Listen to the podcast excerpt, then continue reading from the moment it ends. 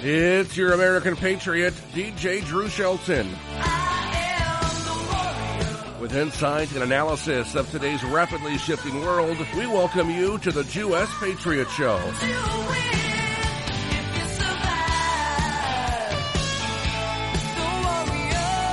With talk radio's premier Jewish activist, Cindy Gross, featuring exclusive interviews with today's top newsmakers and trendsetters. Remember, you don't have to be Jewish to be with Cindy. And now, coming from our WGBB studios in the tri-state area, your Jewess Patriot, Cindy Gross. Hello and welcome to the Jewess Patriot. I am your host, Cindy Gross, today's premier Jewish women activist. You don't have to be Jewish to be a part of our show. And we talk about every topic, from the headlines to the trends, that affects the Jewish community internationally and the non-Jewish community internationally. And we see how we overlap in our agreements, disagreements, and our love for the state of Israel, for the history of Judeo-Christian values, and for the things we do in our everyday life. And today's really a show about everyday life. We're talking food. We're talking fashion. We're talking how food is relating to the upcoming 9 days and mourning period for Jews, but it overlaps with the vegan diet, the vegetarian diet. We're talking about previews of New York Fashion Week and how many people in the Jewish community are involved in New York Fashion Week coming up this September. And we're talking directly with an official from Jerusalem. Every single day we are seeing headlines out of Israel. We are seeing headlines about Jews being attacked, anti-Semitism on the rise. And we're going to have a one-on-one discussion with the deputy mayor. This week was no different than any other week where there were headlines, distortions, some real news, some fake news. Even a documentary came out that is being shown around the world regarding the truth about Israeli settlements in Judea and Samaria. And we're going to be talking all about that. But as everybody knows, I have my own take of things in my opening pearls of wisdom because I am Zisel Perel. And, as you know, that means, sweet pearl in Yiddish. And I'm very happy to announce that the Freshwater Pearl Company is sponsoring my opening. And I can't think of a better opening than to discuss looking to our cultures for common ground. I started to mention it a little bit with our food. Right now, Jews are in a mourning period. We are mourning the loss of both of our main temples in Jerusalem. And you know what? I could tell you, people looking at times today, whether or not you're a Democrat or Republican or progressive or a conservative, and they're saying we're living in crazy times. But if you go back to biblical times and if you read the Old Testament, you will see that in history, people were exploring and experimenting and challenging themselves in times very similar to this. And a lot of those times surround the destruction of the temples. And I can tell you, I had a very interesting discussion, and I was part of a lecture series this week in regard to our good times ahead. And I could tell you that people looking at these times like the atom bomb. For every action, there's a opposite and equal reaction, or an equal and opposite reaction. And that's the same kind of thing, because as Jews are in mourning, we are working together with common sense non-Jews around the world, looking for peace, looking for happiness. And it can be found in our cultures. It can be found by exploring our foods, our music. Even though we're not listening to music right now, we could think about it so that when we have a glorious celebration after Tisha B'Av, it could be in our discussions and our meetings. in our nonprofit organization work, more than ever, I am hearing from loads of people looking to volunteer in their communities. And you know what? They're looking for social activities, but there's no reason why you can't benefit and have a good time and meet a friend while doing a good deed for a neighbor, for a stranger. And as many of you know, there is nothing more popular right now than modest fashion. You see it in the maxi dresses of the summer, and it's going right into fall. The layering of different garment pieces and the accessories. And the next couple of weeks, we're actually going to be talking about what's going to be happening for the fall, because there is a bright outlook from all of this, and I want you all to have that. And the next few shows are going to be dedicated to that. And I can't think of a better way to end the show than celebrating ice cream, because ice cream is something that relates all of us, whether it's Italian gelato or the ice cream from Jerusalem in the markets that's more natural based and creamy. And of course now all the soy and coconut based, plant based that is so popular around the world. So sit back, listen, enjoy, and learn a little bit. Don't believe everything you're hearing in the news unless you know for sure your source is reliable. And then even double and triple check it. But I can promise you here at the Jewess Patriot, we work our hardest to bring you facts and to bring you opposing opinions so that you join together and have a common sense discussion and maybe experiment with something new that you might like.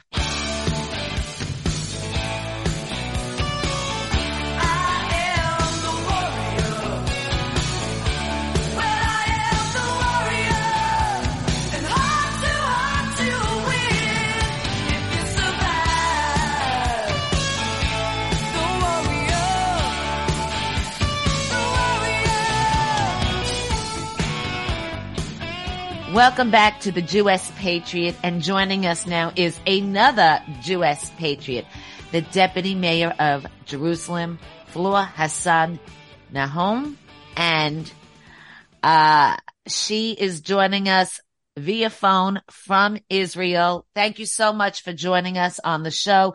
We hear about everything going on in Israel every day in America, some good, some bad. Please update us on everything from Jerusalem. And thank you for joining the Jewess Patriot. So thank you so much for inviting me. It's an honor to be here. Jerusalem, look, at the moment, let's start with the good news, right? We're in the middle of summer season. Hotels are buzzing. Lots of families here, also from your area, coming to spend a summer in Israel. A lot of them in Tel Aviv, many of them in Jerusalem. Lots of different groups from all around the world. And so our tourism is buzzing. We had in the last few weeks a culmination of some terrible, horrible terrorist attacks. It's taken the lives over the last 6 months of tens of people, tens of innocent Jewish people.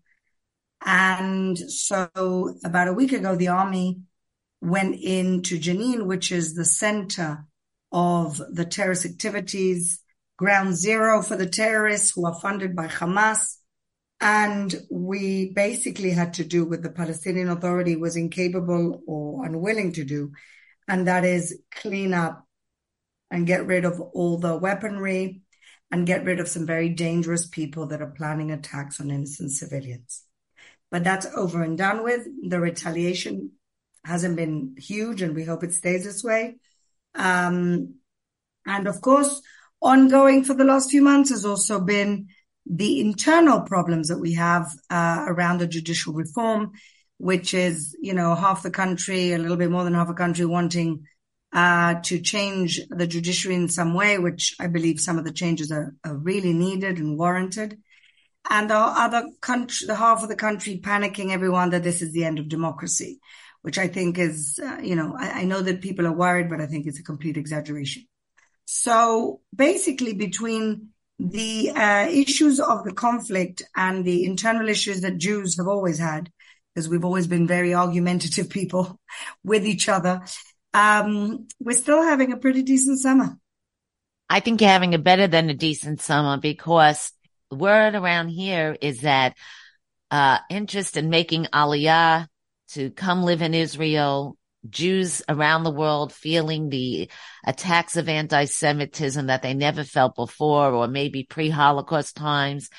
I am hearing record numbers of people looking for that second home, or even making the full aliyah, making Israel, Jerusalem, the outskirts, of course, Tel Aviv, such a desirable place to make their destination and their homeland. You mentioned several of the political things. Let's talk about, first of all, what you said about the judicial reform. It's the ultimate democracy. People are talking about what they want in their government. So it's the ultimate democracy. And we have it, of course, here in America. And, unfortunately, those that want to attack Israel and blame Israel are using the fake news media, for lack of a better word. But yeah, go ahead. Absolutely. Go ahead. I think that look, I'm part of the Likud party. So, so I'm pro, most of the things that have been proposed. And the reason, but I really think that we've done a terrible job in communicating why we need reforms to begin with, and what the result is going to be. And I think that the opposition, which of course is looking for a good excuse to pull down the government, has done a wonderful job of attaching itself to this, oh, we won't see the end of democracy, which of course is ridiculous. We're talking about a system that would become democratic. We're talking about a more representative Supreme Court. At the moment is very unrepresentative of the population, also politically and also ethnically. We're talking about, trying to roll back judges, deciding the scope of their own power, with a better defined system for judges to understand what is their power, what's the limit of the power, the way the government does. And so all of these things that make a lot of sense and should have been an internal issue that we kind of find compromise has been, I would say, captured, held hostage by the elements that just are not happy with this government, want to get rid of this government. And this has been a wonderful way for them to enlist the help of all of the Jews around the world and different governments to try and put a stop to some reforms that really most of them make a lot of sense.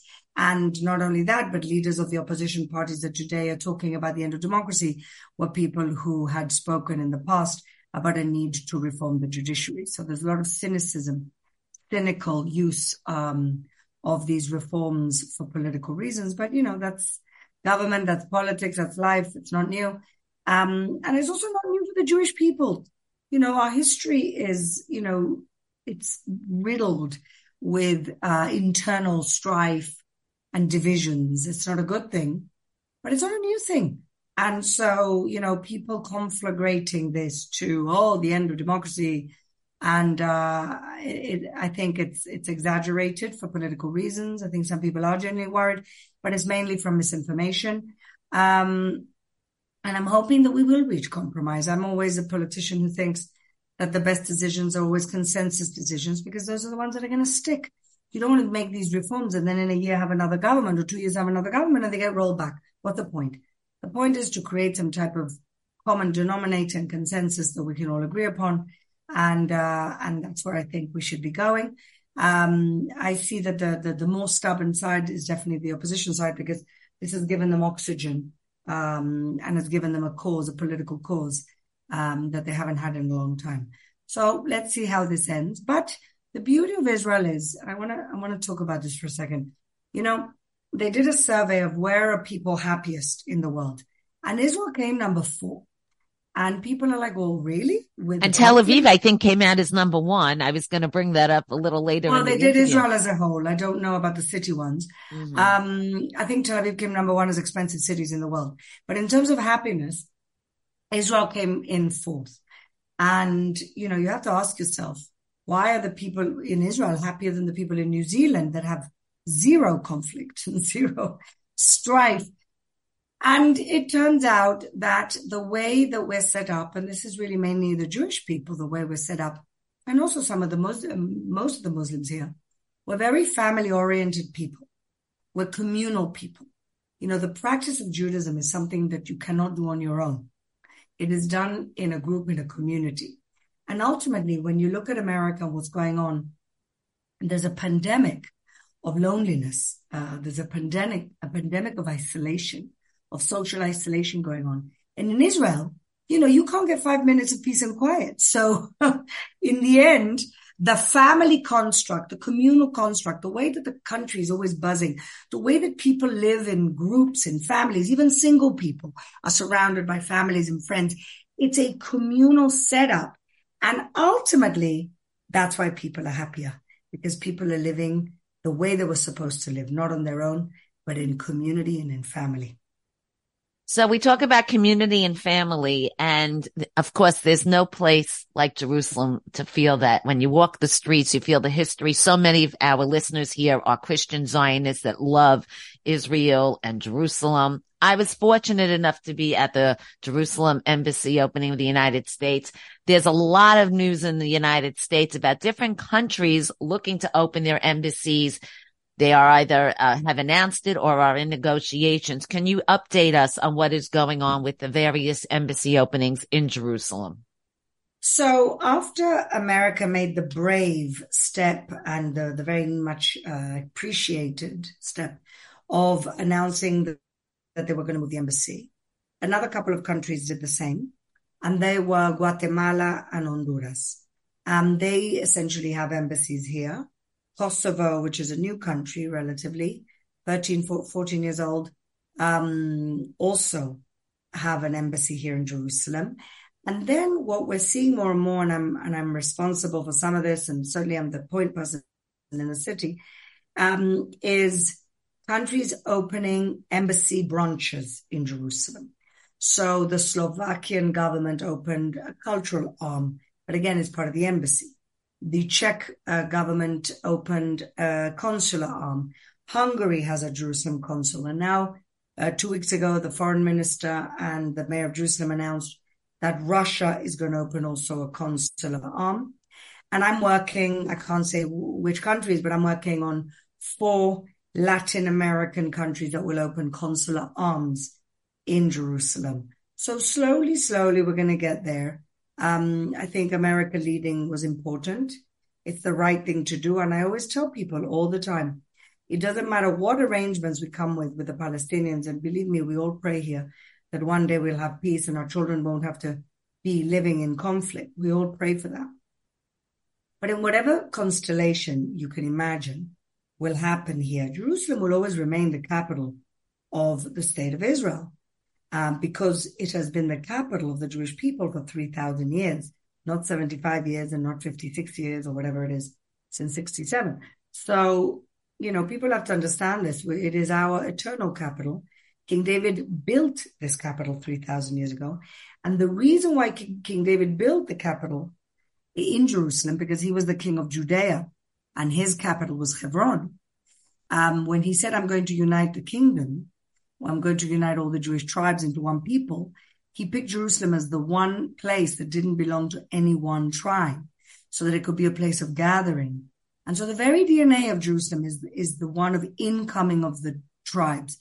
And I see that very much. And I, you know, when I look at my diaspora sisters and brothers, I always say, if they don't feel that Jerusalem is their place, then we're doing something wrong. Every Jew should feel that this is also their home, from wherever they come from. And we work very hard in the city of Jerusalem to ensure that everybody feels at home and that people feel that this is their city too. Tell us a little bit about your background, because like New York, Jerusalem is filled with Jews from all over the world.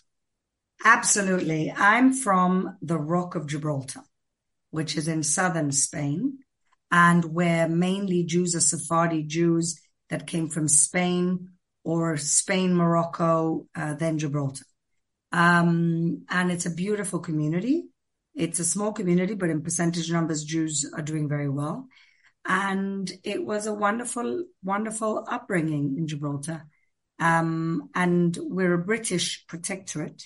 So in terms of status, You know, if you see, if you think of how Puerto Rico and the United States, Puerto Rico's status in the United States, it's more or less the same as Gibraltar with the UK.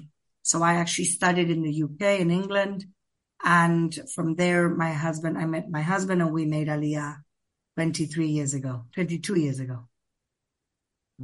And what do you do for fun besides bringing embassies to Jerusalem and welcoming Jews from all over the world and people that are supporters, you know, of the state of Israel?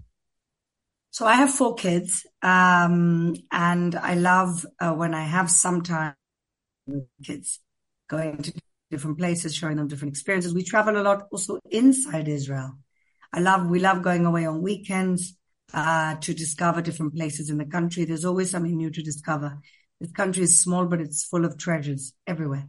And so we always, we were in the Dead Sea for my husband's 50th birthday, a few months ago. And we took these jeep tours and we discovered places that I didn't know existed. There were places that had once been the bottom of the ocean. And as the tides, went down, we get to see what the bottom of the ocean 2,000, 3,000 years ago looked like. And it's just fascinating. And that's 20 minutes from the Dead Sea. And so there's always something amazing to discover in Israel. My portfolios in Jerusalem are foreign relations, economic development, and tourism. So my fun portfolio is tourism. And so I in Jerusalem. And so I'm always happy to get feedback. Before we close, I do have to ask you something on a serious note. The press in the United States has had a lot about the Biden administration's criticism of the Israeli government in regard to settlements, in regard to the relationship with the Palestinians. Of course, this doesn't help that we have our squad in Congress that's so anti-Israel. What is your feeling if you could say it as an Israeli official about what is going on? Of course, Likud, Benjamin Netanyahu has said he's been friends with President Biden for years, since his days as senator. And we all know the relationship that he had with President Trump during that administration. Look, I think it's very important to bear in mind that Israel has to be a bipartisan support issue. It's no good, only being friendly with one side of the aisle. I think it's our obligation to ensure that all the lovers of Israel, all the lovers of freedom in the Middle East are with us. It doesn't matter which side of the aisle that they come from. I myself am close to the outgoing ambassador for the U.S. here in Jerusalem, Tom Knights. We don't agree on everything. We don't agree on many things, but I think there's a lot that we do agree on. And the unbreakable bond of the United States and Israel is really the most important thing. And he always says, families fight. And, we have the right to say what we think. I think that some politicians in this country consider some of it intrusive and some don't. But the main thing is this. America is our strongest ally. It's in many ways in the UN diplomatically protecting us from a lot of bad faith, from bad faith actors. And we can't lose sight of that. We will have disagreements, and that's okay. We're a sovereign country. We can make our own decisions. And the Americans I don't think one takes away from the other. I don't think it takes away from our sovereignty. And I also don't think that any of us here can afford to discard our most important ally so quickly. So I think it's all about keeping a balance. Like I said, we may not agree on certain things. We may agree on other things. And I think it's important to focus on the things that we do agree on and move forward. I don't think it's something that we can play around with too much. I think it's something that we should continue to nurture and strengthen. Moving forward, where can our audience find out more about you and the work you're doing? And if they want to come to Israel, where they can see you? So first of all, like you, I have social media. So I'm on social media, Fleur Hassan N, FLEURHASSANN. And I'm very active on Twitter as well, Facebook. I think there's not too many Fleurs in Israel, FLEUR. So if you look Fleur Israel, Fleur Jerusalem, I think it's pretty easy to find me, and I'm very happy to say I have a lot of followers from your part of the world. So I'm pleased to have a lot more. And please feel free to know that you are welcome here anytime. Update us on what's going on. We are all very interested in what is going on in Israel, especially Jerusalem, because it is the homeland of Judeo-Christian values. Absolutely. And we are all very strong Zionists. And I can't wait to come back to Jerusalem and to meet you in person. Absolutely. And I'll give you my own private tour of my favorite places in Jerusalem. I can't wait. Thank you so much for joining the Jewess Patriot. Thank you. I'm Brian Schultz, founder of the Freshwater Pearl Company. I created the company to honor my mom's legacy and her 19-year journey with breast cancer. I watched all the support she needed along her journey, and it was on my heart to find a way to give back and support other women and families experiencing breast cancer as well. Giving back is a big part of what we do. We donate 2% of our gross online sales to support many nonprofit organizations like Dana-Farber Cancer Institute, the American Cancer Society, and Runway for Recovery, to name a few. To help support our mission of giving back, please keep the Freshwater Pearl Company in mind this month when you need a gift for a friend, family, or loved one. We have many pieces on sale this month and have also curated a number of prepackaged combo sets and gift ideas. We have packages made from our most popular pearl types, ranging from Baroque freshwater pearls to coin pearls, as well as our unique and stylish Keshi pearls, for all types of budgets and designs. You can shop our combo packages and gift ideas at thefreshwaterpearlcompany.com. Thank you for supporting both our mission and our business.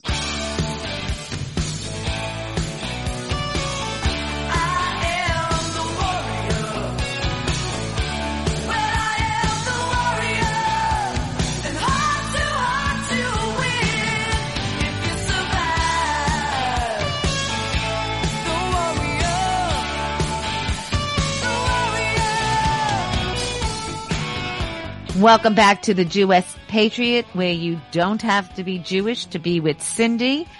And it is very fashionably timely, this show that we have on all these fashion designers, these accessory designers. And our next guest I know for many years, and I initially got introduced to her because of the work she did in fashion and connecting her work with nonprofits. She loves to do charity work through her fashion. Ola Style is here. She is from New York. She is just she's a very interesting person. You're going to love meeting her. And welcome to the show. Thank you for having me on. So I hope I said your name right, because I know you did say it right. And yes, I am interesting. You are very interesting. You're a proud American. You love fashion. You are a beautiful girl.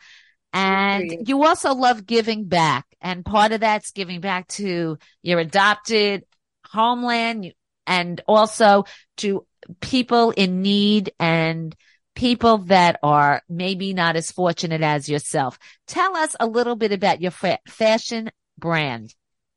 Well, my brand my label is Ola Style, and I started it over, I would say 11, 12 years ago. Before I started Ola Style and became a designer, I started a company called Mommy Makeover and felt that moms needed time for themselves, because some moms, they don't give the time to themselves. Their time is dedicated to their kids. And when the mom looks good and feels good, the rest of the family does. So being a magnet in the house and creating Mommy Makeover, the huge success of Mommy Makeover, I decided to give back, because I've always believed in giving back and helping the less fortunate, especially when God blesses you. And when you are blessed, that is the right thing to do, and do it from your heart. So second year, I started Makeover for a Cause, and working with cancer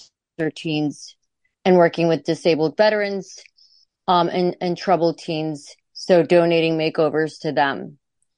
Shortly after that, I became a designer. The whole purpose of, whether it be business or politics or philanthropy, it's to make a difference in this amazing country, the greatest country in America, And as a first generation, when you're blessed with freedom and the amazing things that you have been gifted with, you just are, so you don't take them for granted. So where was your family from?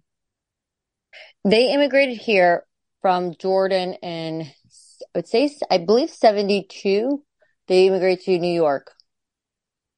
And I have to tell people, legally, I have to tell people that one of the reasons Ola and I met was because of her strong support for the state of Israel.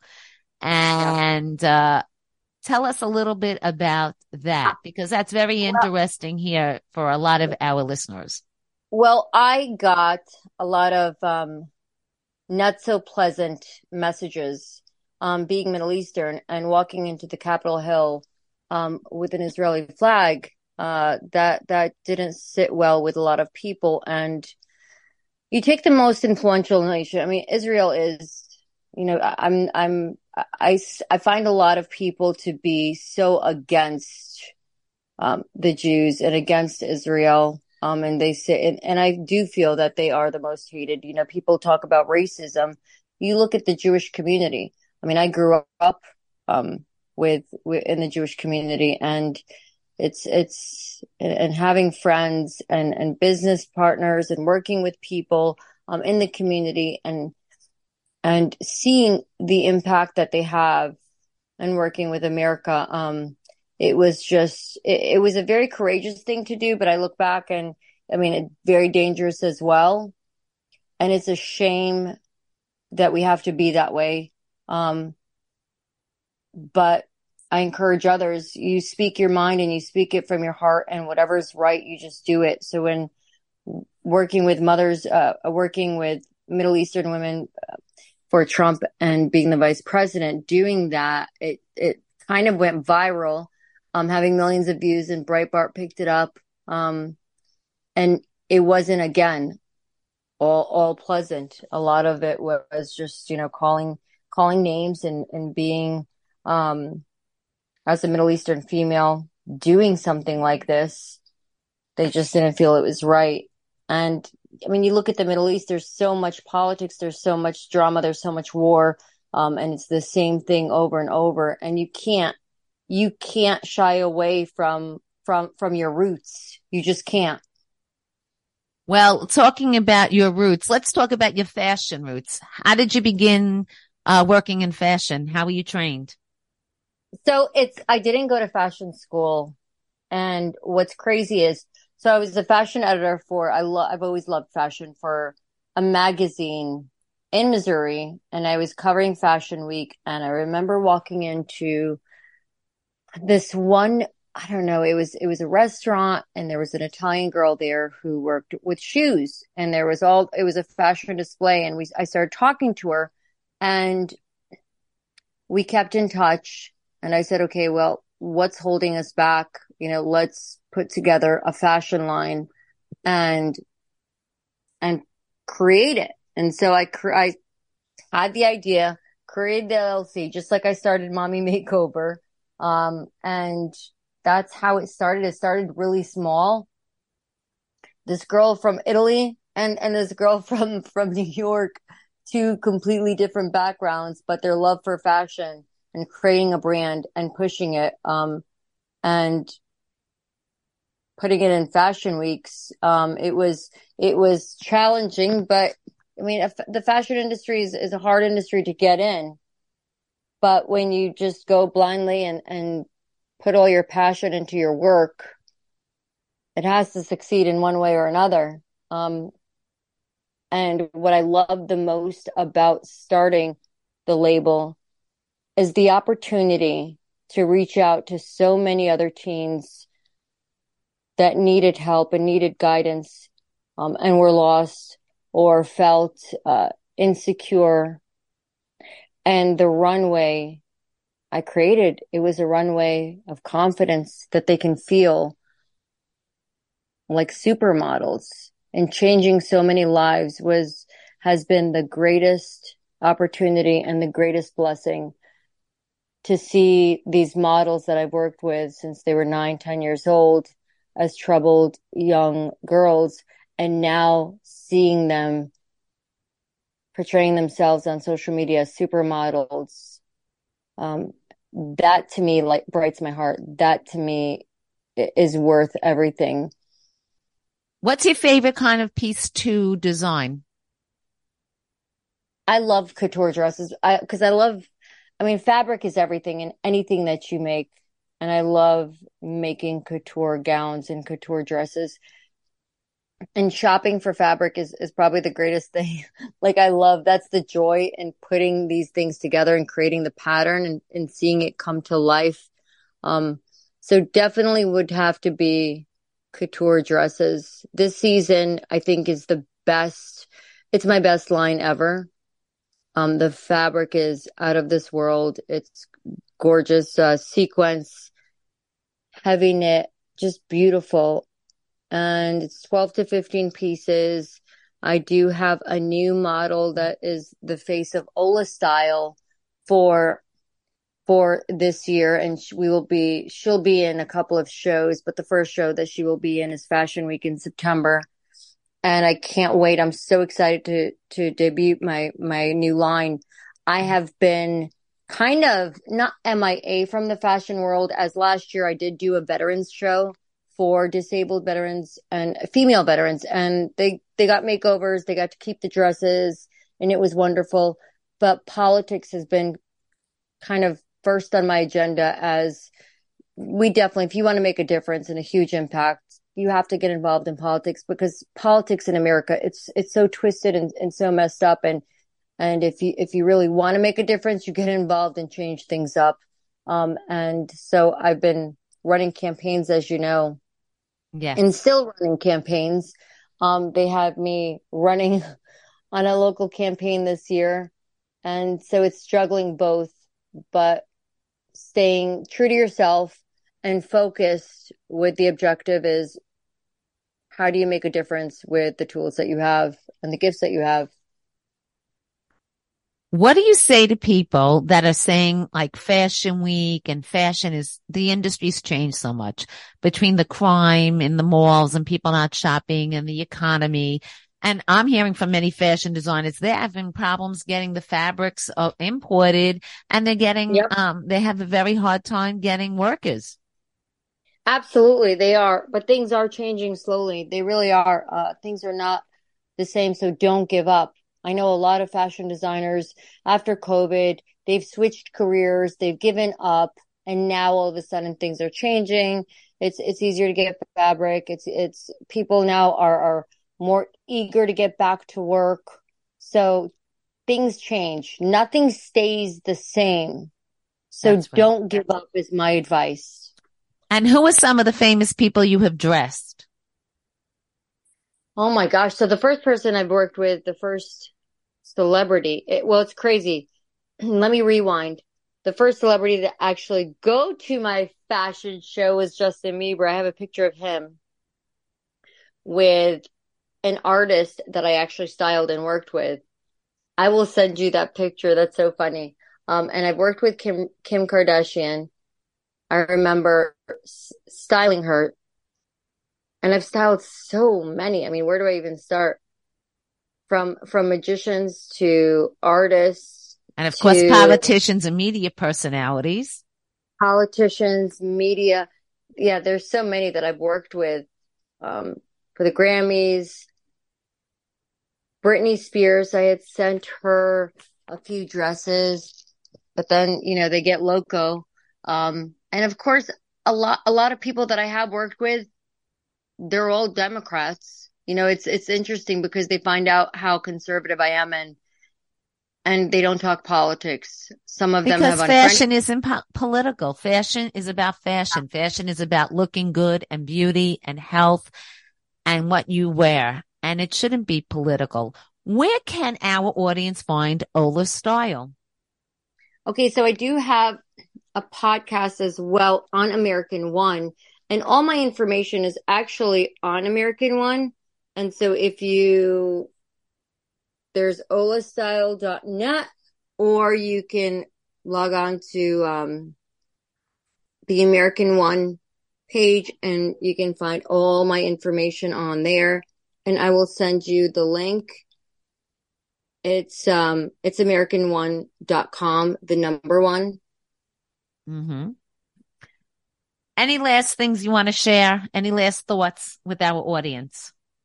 Well, whoever's out there, like I said, don't give up on your dream, whatever it is, and whatever you're passionate about. Don't be persuaded. Everyone, we talked about some touchy subjects that people are so afraid to talk about. Stay true to yourself, and God bless. Thank you for having me on. You're always welcome back. We are going to actually have a surprise for two of our lucky listeners for the New Jersey show that's coming up, and for New York Fashion Week. So you're going to be back. You're going to be featured in our New York Fashion Week shows. So Ola, we love having you on. We love your fashion tips and your ideas, because your fashion tips are really great goals for everyday lifestyle dreams. Thank you so much. Thank you.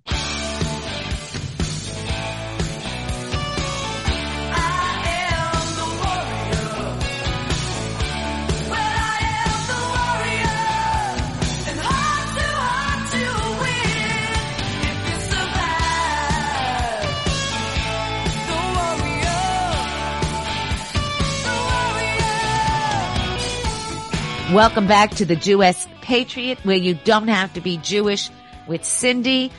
But I will tell you, our next guest proves that it's a very tasty way to be a part of a Jewish show. I am here with Chef Marty. He's back to discuss soups. I can't think of a better dinner during the 9 days when the Jews are mourning and preparing for Tisha B'Av than having one of your vegan soups. And let's be honest, the vegans today, the growth in vegans is so strong. In 2022, in the UK alone, there was about 1.5% of the population. Within a year, it grew 0.3%, and the term veganism has increased in the past 2 years by 580% on Google. This is an international trend, and I'm so glad you are a part of it, because your food is delicious. Thanks for joining us, Chef Marty. Cindy, thanks for having me. So for those who aren't Jewish or aren't religious and understanding the days of mourning, why don't we eat meat, and why many of the soups and some of the plant-based foods you make are so timely right now? Can you explain it to the audience, please?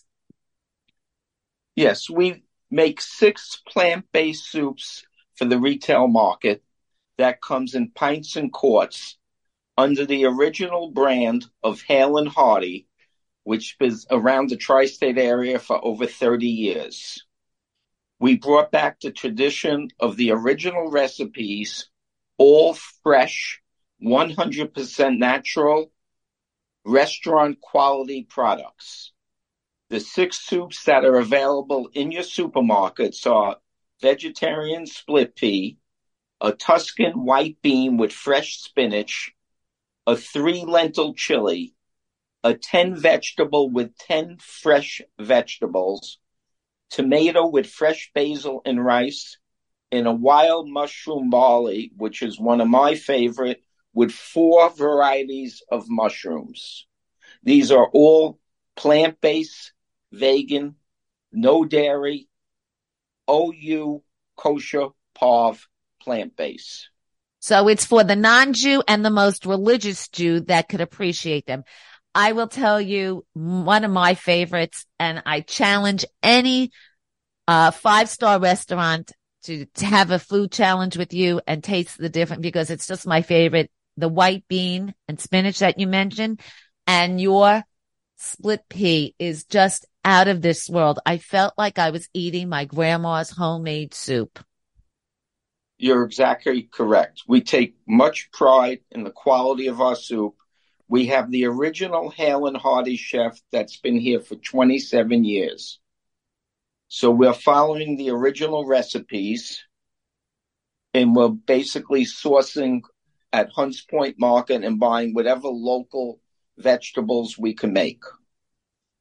And another thing about your soups, it's really chunky, it's really tasty, and it's very filling. And in this day and age, everybody is looking to fill up and be healthy and eat more fiber. I mean, everybody's having fiber. And there's nothing better on a summer night than a bowl of soup, side salads, and feeling full and feeling very content and happy because they ate healthy. That's correct. That's why our name is Hale and Hearty. Our soups are a meal. When you eat one of our soups, even our meat-based soups, you're not looking for the chicken. In our sausage and chicken jambalaya, you see the chicken, you see the sausage. It's a meal in itself. Like you said, the split pea, the wild mushroom, the three chili lentil, the Tuscan white bean. These are hearty soups. And you mentioned that it's in the tri-state area, but we know that due to demand, because I know I keep getting asked questions from a lot of my followers that stream us across the country, you are expanding into other areas, and this will be available in supermarkets and in kosher specialty places around the country within the next few months, correct? Correct. Right now, we're basically in the New York area. We're in a lot of gourmet delis.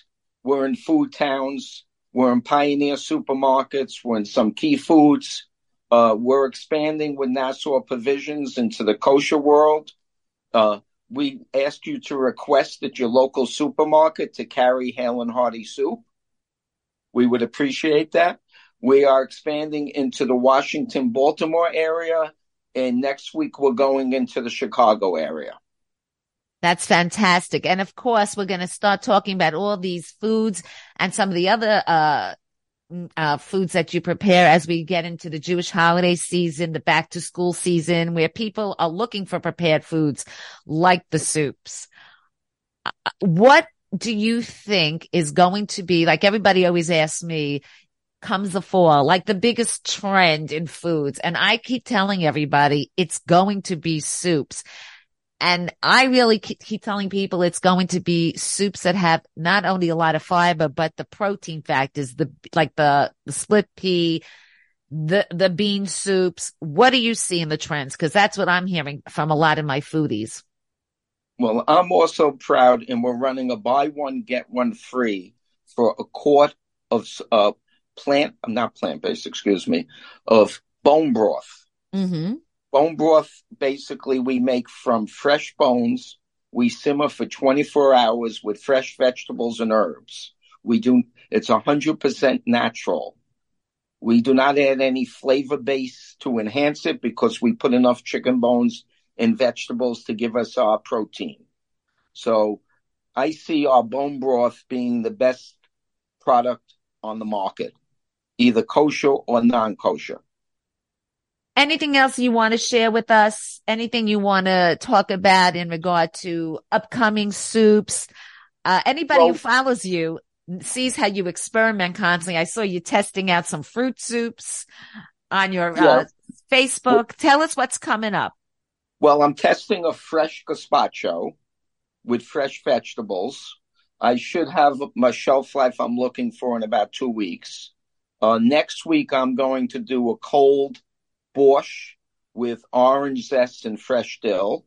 Oh, yeah. And we'll do a vegetarian, let's call it a hearty borscht.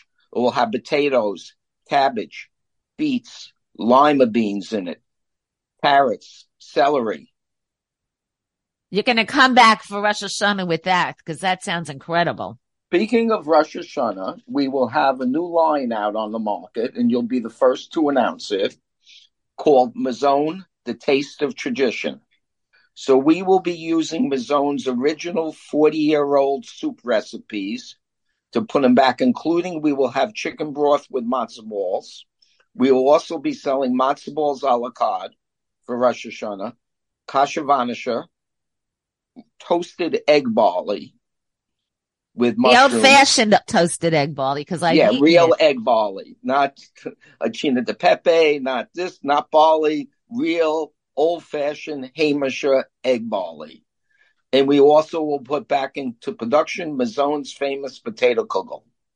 And I will tell everybody, because everybody asked about chicken soup at that time, as somebody who has recently had the chicken soup, you have full pieces of chicken in it. You can see the white meat, the dark meat, not the fat. That's the plain pieces of meat you could eat and enjoy.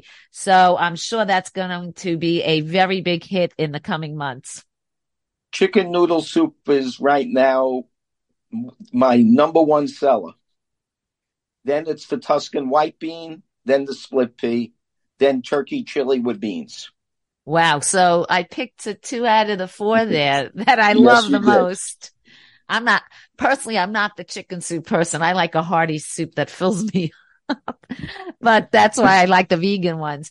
Marty, I look forward to working with you. And the number one question I'm asked constantly by both my Jewish and my non-Jewish followers are where we can get some of the great old-fashioned traditional Jewish foods available outside of Jewish communities. And I'm going to be working with Marty in the next few months to make sure that if you want to try some of these soups or any of the foods we're going to be talking about, that we get it in your neighborhood, so that whether or not you live in an area that's surrounded by kosher supermarkets, or you're the only Jewish person in your neighborhood, you will have access. We will make sure it gets to you because of the wonderful world of traveling. And if you ever saw the way they pack up their foods with dry ice and insulation, it gets there fresh and tasty. So we're going to work on this together. And Chef Marty, where can our audience find you?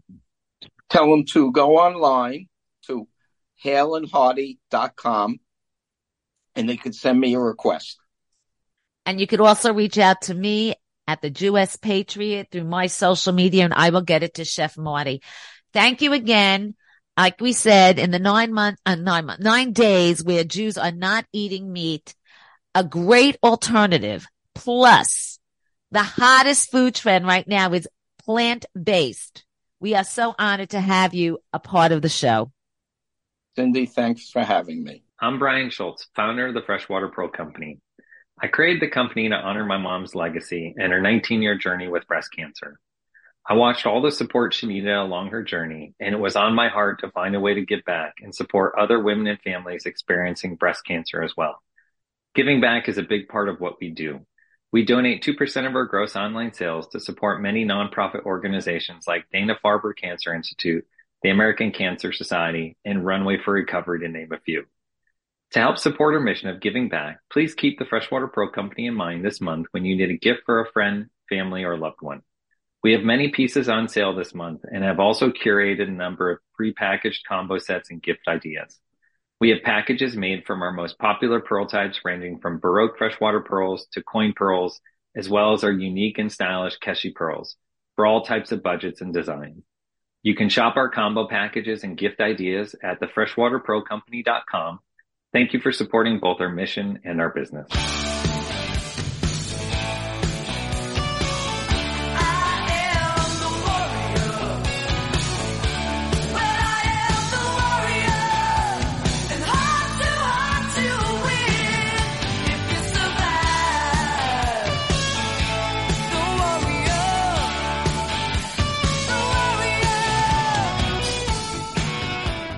You have been listening to the Jewess Patriot with Cindy Gross. Welcome back into the program. I am your American Patriot, DJ Drew Shelton. Before we leave you on this Sunday, the third Sunday of July, and by the way, here it is, July 16th, it is National Ice Cream Day. So it's been so hot across the planet. It's been so dry across sections of my part of the country, which is, I come to you from St. Louis, but I know Cindy's up in New York, but it's been hot and dry here, and I'm thinking of screaming for some ice cream today. So maybe you can enjoy a nice cone, a nice scoop, whatever you got to do. Find some ice cream today. I'll tell you this, you know, the most all-time favorite, vanilla.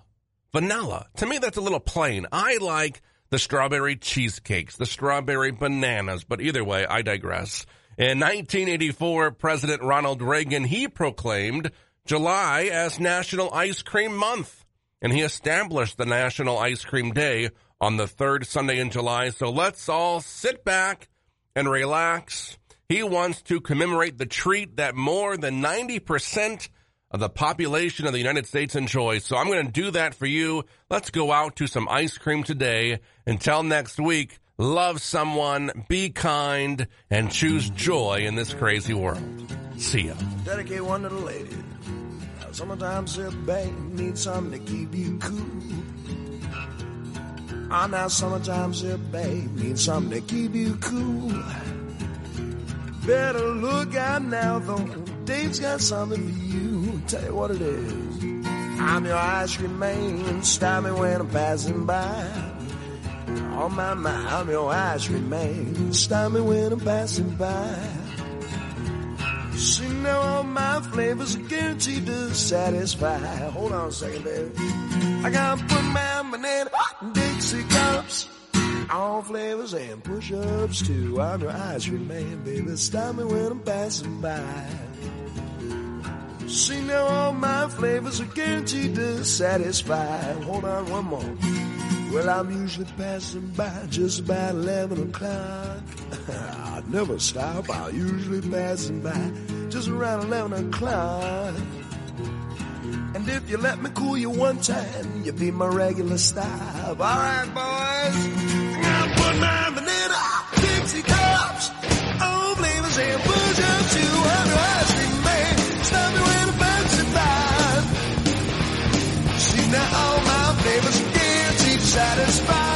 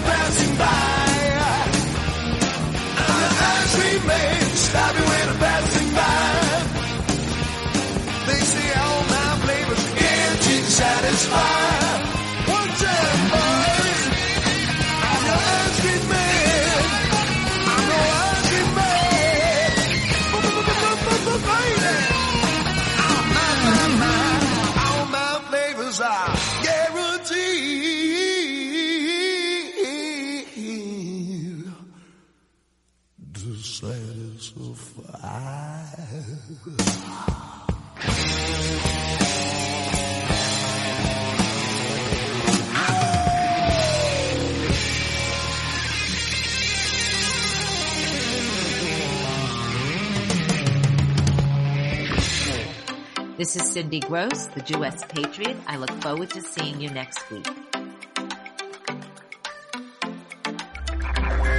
Thanks for watching the Jewess Patriot Show with Talk Radio's premier Jewish activist, Cindy Gross. Be sure to download Cindy's next program, as well as previous ones available internationally on iHeartRadio, Spotify, and in Israel on Jewish Podcasts. See you next time on the Jewess Patriot Show.